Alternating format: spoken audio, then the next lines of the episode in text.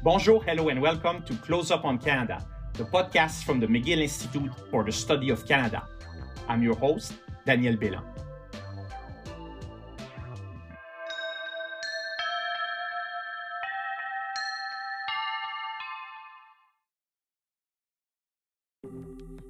This season, we are talking about immigration policy in Canada and beyond.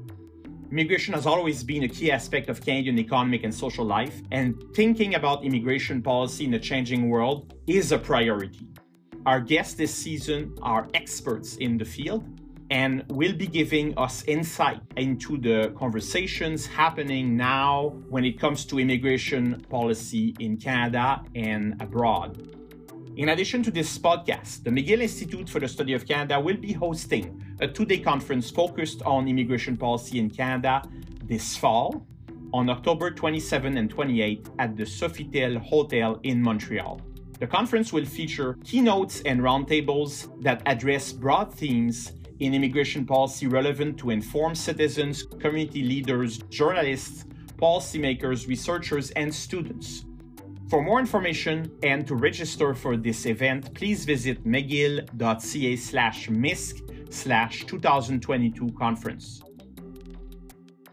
Today we are talking about immigration policy in Quebec and intergovernmental relations over immigration across Canada. We are pleased to be joined by Mireille Paquet. Mireille is a political scientist and an associate professor of political science at Concordia University.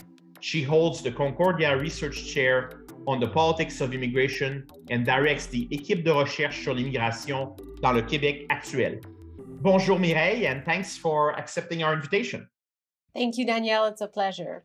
Well, to start off, tell us um, a bit about uh, yourself and how you got into this uh, field of research, so uh, immigration policy, uh, broadly speaking. So, I myself am not an immigrant, but one of the reasons I got very interested in immigration quite early on in my life was that when I was a high schooler in my uh, in my hometown of Sherbrooke, um, we were lucky to be um, the high school that received a large contingent of uh, resettled um, student from uh, ex Yugoslavia as a result of the conflict that was going on there. And so all of a sudden, my high school that was quite homogenous and where everyone uh, looked, sounded the same, and kind of came from the same place um, was transformed by the arrival of very mysterious and actually, if I put myself in my shoes from back then, quite cool um, teenagers who had a very different fashion style, uh, fashion sense that spoke another language. And at first, these students weren't uh, in our class because they were in French learning immersion. But soon we got to actually, you know, live with them in our classes, become friends with them, and learn a little bit about like who they were and why they were there and how they ended up in Sherbrooke of all places. And so that opened my eyes to both the human experience of what it is to migrate and in that case to be forcibly displaced by a conflict. And um, uh, on the other end, it just kind of opened my eyes to the fact that, oh my God, like so many people are actually moving in different direction. And it just gave me a real passion and a real curiosity for human movement. And starting with that, well, it's just something that I've been uh, I've been interested ever since human mobility, um, and I've always liked politics. So soon I became quite aware also of how the state was very involved in making some human mobility possible and in making some other human po- mobilities impossible. And so my interest continued to expand. As I decided to study political science, I became increasingly also interested in how a lot of my classes weren't talking about immigration. So it was kind of a topic that was reserved at the time for demographers, sociologists, anthropologists, historians. So I myself was like, I think that there is something to be learned when thinking about immigration as a political scientist. So as I've continued my studies, I've been, you know, thinking that it would probably make sense to explore a little more what Canada in particular does for immigration. And this is really what has driven my work, trying to think about how policies uh, related to immigration have evolved in Canada. And I've taken a specific interest in intergovernmental relations because, you know, I'm from Quebec. And of course, uh, you know, when you're a Quebecer and you study Canadian politics, everything is about federalism. And I've also uh, increasingly been interested in the role that Canada's public service plays in developing immigration policy and innovating in that policy area. So let's talk a bit about Quebec since you're from Sherbrooke and you completed your PhD at the University of Montreal. And as you said, when we talk about federalism and immigration policy, intergovernmental relations, obviously Quebec uh, is a, a, major topic and a major, I would say, uh, also a topic for research. So let's talk about Quebec politics a bit later. But, but first, let's address the wider topic of the role of provinces in immigration policy. What do provinces do in terms of immigration policy? How has their role in that area expand over time? And how does this growing role of uh, provinces in immigration policy affect intergovernmental relations, especially relations uh, between the provinces and the federal government? So, Immigration is interesting because it's actually set as a shared jurisdiction in the Canadian Constitution next to agriculture. And so it is not the same as other jurisdictions that have evolved to be shared through practice. And so part of the reason for that setup in the Constitution was that immigration was closely related to colonialism and to the development of a population base in uh, pre Confederation colonies and dominions. And so, of course, some of the powers and some of the people that signed the Constitution back in 1867 were quite concerned about losing the capacity to bring people over and to potentially also promote their territory as a place of settlement. So we have this link with settler colonialism that's actually quite interesting in our setup of how um, immigration is um, is operating. But as time passed, especially with trends of centralization in early Canadian federal history, the federal government became a lot more active in that policy area and provinces less active. So what happened is that uh, this trend continues for a long time, especially as uh, different waves of population building and, and, territorial development ended. And so up until I would say the Second World War, the central government, the federal government was really the central player in immigration. Things start to change, and that's something that's documented and I talk and theorize about in my first book, Provinces and the Federalization of Immigration. Things start to change in the 60s, so in the post war period, first off through Quebec.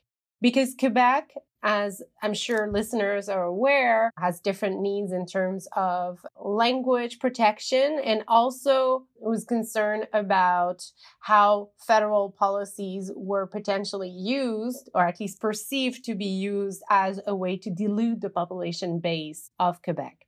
So, starting at the same time as the Quiet Revolution, Quebec starts demanding powers from Ottawa to decide on actually who can who can come in to the province. So the idea was not to become involved, let's say, in border control or to get involved in uh, quarantine, which is a really important thing for immigration that maybe now we think more about. But it was really to be able to have a say in who's coming in as a way to try to select more French speaking immigrants to uh, potentially make sure that immigration would not become a threat to um, the French language on the territory. So, starting in the 60s, the province of Quebec ended up signing agreements with the federal government to gradually gain more powers over immigration. In the 1990s, after the failure of the Meech Lake project, Quebec is actually able to sign the largest immigration agreement and the one that's still operating today. So that agreement not only gives Quebec a say in the selection of permanent residents coming into the province. So there are, you know, a lot of caveats in that that we don't have time to go into. But let's say for a listener, what we need to know is that for most permanent residents coming into the economic streams, Quebec has a say in accepting them, and the government of Canada will not admit them as permanent Im- immigrant unless they have this recommendation for Quebec from Quebec. But the other thing that happens in 1991 is that Quebec also gains an agreement with the federal government that Ottawa will completely withdraw from the provision of integration services on Quebec's territory. And because at that time we are still in a period where Ottawa gives a lot of money to provinces, that withdrawing comes with an agreement to actually transfer resources annually to the province so that they can develop their own equivalent integration services. So what happens starting in the 90s is that we actually have a system that is Quebec unique with Quebec selecting its own immigrant and also implementing its own integration pro- programs, including and especially language training in French. And on the other end, in other provinces, we have a system that is still heavily directed by the federal government. Uh, and starting in the early 2000s, we see other provinces starting to demand more power. Of course, they don't have the same basis for those demands as Quebec has. The linguistic question, of course, is not there. But the overall context of federalism is different as well. So we don't have a constitutional crisis looming. Uh, there is also a very different fiscal atmosphere going on with Ottawa being a lot less capable or willing to spend, let's say. And so, uh, as a result of these demands, what we see emerge are different type of agreements between Ottawa and the provinces. One of the things we see emerge is the creation of a program called the Provincial Nominee Program. And so this program looks a little bit like what Quebec has, but at a very much smaller scale. The Provincial Nominee Program promotes or allow provinces to select a small portion of their uh, of economic migrants that are willing or interested to settle in their territories. And that program was really created by Manitoba and by the demands of Manitoba because immigration has always been in Canada centered on three main destinations Toronto, Vancouver, and Montreal. So, for a lot of provinces outside of these three uh, centers, the game is not necessarily protecting language, but the game is to actually get people to go settle there. So, the idea with the provincial nominee program was to ensure that immigrants that are especially aligned with the demands of the provincial labor market and places like Alberta or Newfoundland would actually have a priority treatment by those provincial government to come and settle uh, in their in these provinces. So over time, the program got kind of diffuse all over Canada and every provinces outside of Quebec now, including two territories, have agreement uh, for, the, for a PNP and select a portion of their permanent economic immigrants. In the early 2000s as well, there were some experimentation between Ottawa and the provinces over the um, decentralization of some integration services. Manitoba and BC had an agreement that provided them with also full independence, like Quebec, to implement integration services. But these agreements have been rescinded, and Ottawa has, you know, kept power over this ever since. So this is a long story to say that we have a patchwork basically agreement of federal provincial relations over immigration with different types of agreements between Ottawa and the provinces, with Quebec having more power and other provinces being much more limited in what they can do in terms of immigrant selection. But the other thing I think that is super important to note is that despite these agreements, or in spite or in addition to these agreements, there is nothing that makes it unconstitutional or illegal for provinces to legislate an immigrant integration or to provide services for immigrant integration. Immigrant integration per se is a quite novel area of interventions for the government. It used to be not something that, you know, government cares so much about. And so provinces are absolutely in a position to act. And here is, I guess, the conclusion point in relation to that is that because provinces are capable uh, or at least allowed to act in this area, what we see more and more are dynamics related to immigrant integration and immigration more broadly that are associated with fiscal federalism dynamics. Because, of course, provinces say, well, you know, we have, uh, you know, it's another area of policy that is related to healthcare, education, and other areas of responsibilities for uh, for which we are responsible. And again, we are suffering from uh, not receiving enough money from uh, Ottawa, and we need a new fiscal architecture. So I would say that you know this long arc of history from provinces not being involved to province being more involved now in a way makes immigration like all the other provincial jurisdiction in which uh, in which uh, provinces are willing to experiment and do new things but always with the caveat that they feel like they don't have enough resources. Thank you. So let's focus uh, on quebec now and the challenges facing the province in terms of uh, immigration policy and, and integration.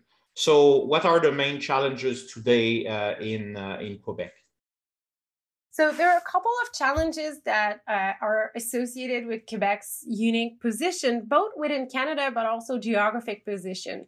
So one of the things that has been visible since 2017 is the fact that Quebec receives uh, the majority of uh, irregular border crossers who come from the United States. So Quebec is not responsible for deciding whether these people are going to be granted asylum, but they are operationally, the province is operationally responsible for, you know, kind of making sure they have access to uh, basic services and they have to, the province has to interact a lot with the federal government in this policy area that used to be a lot less active in the past. So we always had in Quebec as in the rest of the country, irregular migrants and asylum seekers, but not to the extent that Quebec has experienced since 2017. So that's one thing that's been uh, important in Quebec. There was a little bit of a lull during um, the pandemic, but we we we saw this summer that arrivals have continued. So that's one thing. Um, another thing is that we've seen increasingly difference in approach between um, what the federal government use in terms of language and, and, and orientation and program orientation and what the current Quebec government is also putting forward in terms of uh, both immigration and uh, integration. So, for example, in 2018, when the CAQ government of François Legault was elected, the government was elected on the promise of lowering immigration intakes, which is completely on the opposite of what the government of Canada has been doing since the early 2000, uh, and especially Trudeau's government, who is uh, planning for record uh, number of permanent immigrants to come into Canada up until 2024 and probably after as well. So we have this kind of distance between the two governments. And of course, in Quebec, one of the things that we're seeing now is that a lot of policies that might not directly be codified by the government as immigration policy or integration policies actually target directly immigrants. So we can think of Bill 21 and we can also think about the new ling- language laws and policies that have been put in place. And these have major impact for the process of integration in the province. And they will also have, I mean, the, the, the scale of that remains to be quantified by specialists, but will also probably have major effect in terms of short-term and long-term retentions of immigrants who settle in the province, with a lot of people deciding to go live in other parts of the countries. So let's look at the future now, and and especially again focusing on on Quebec. So what's on the horizon here for uh, Quebec? How do you see immigration policy changing in the near near future in in the province? a lot of the things that I see or that we, we, we hear about changing in Quebec are actually things that look a lot like what's happening in the rest of the country. So one of the trends that's visible in Quebec and in Canada, and that has not been discussed a lot in Quebec, is the fact that now the province welcomes more temporary migrants than permanent migrants. And so a lot more international students, a lot more workers on temporary or limited permits. And that number is almost double the amount of permanent immigrants. And that changes the whole logic of how integration happened. For one thing, that means that the government needs to think about how these people will potentially be able to access permanent residence at a given moment. And that that has to happen in in a timeline that's you know faster uh, maybe that it is now but also the program has to make sure that uh, the, the government has to make sure that the programs remain easy to understand and easy to uh, to navigate for migrants. So that's one thing a second thing is that uh, while the CAQ government has kind of rescinded its promise of lowering immigration levels, the demand for labor, uh, for labor force, both in terms of permanent labor force and uh, seasonal labor force, continues to increase. And so, of course, there's going to be an increasing, uh, a, a, growing tension between the demands of employers and economic actors in the province and the orientation of the government. And so it remains to be seen how should the CAQ has a, have a second mandate and what direction they're going to take. And of course, a third thing is that the overall mood is changing. So while public opinion in general remains quite positive for immigration, there are pockets of more polarized actors that have gained a lot of momentum prior to the pandemic and even during the pandemic on social media and elsewhere with the arrival of a new party in the provincial election uh, that's coming up this fall, the Parti conservateur du Québec. The game and the discourse about immigration and a kind of window of what is acceptable to propose in terms of policy proposal and what is less acceptable will also change, I think. And this is really something to look for, and we need to think about what happens uh, to other parties. Well, thank you very much, uh, Mireille. Merci beaucoup. Really fascinating uh, discussion. That was Mireille Paquet, uh, who is an associate professor of uh, political science and the Concordia Research Chair on the politics of immigration at Concordia University. Mireille will also be a speaker at our upcoming uh, conference on immigration policy happening on October 27 and 28 in uh, Montreal at the Sofitel Hotel.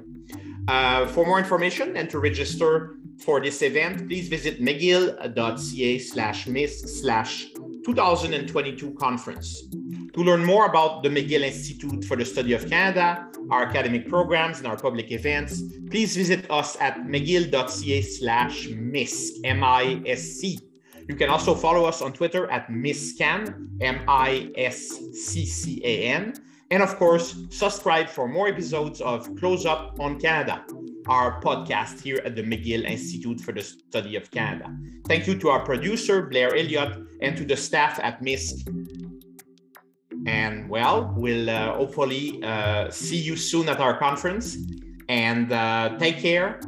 Au revoir.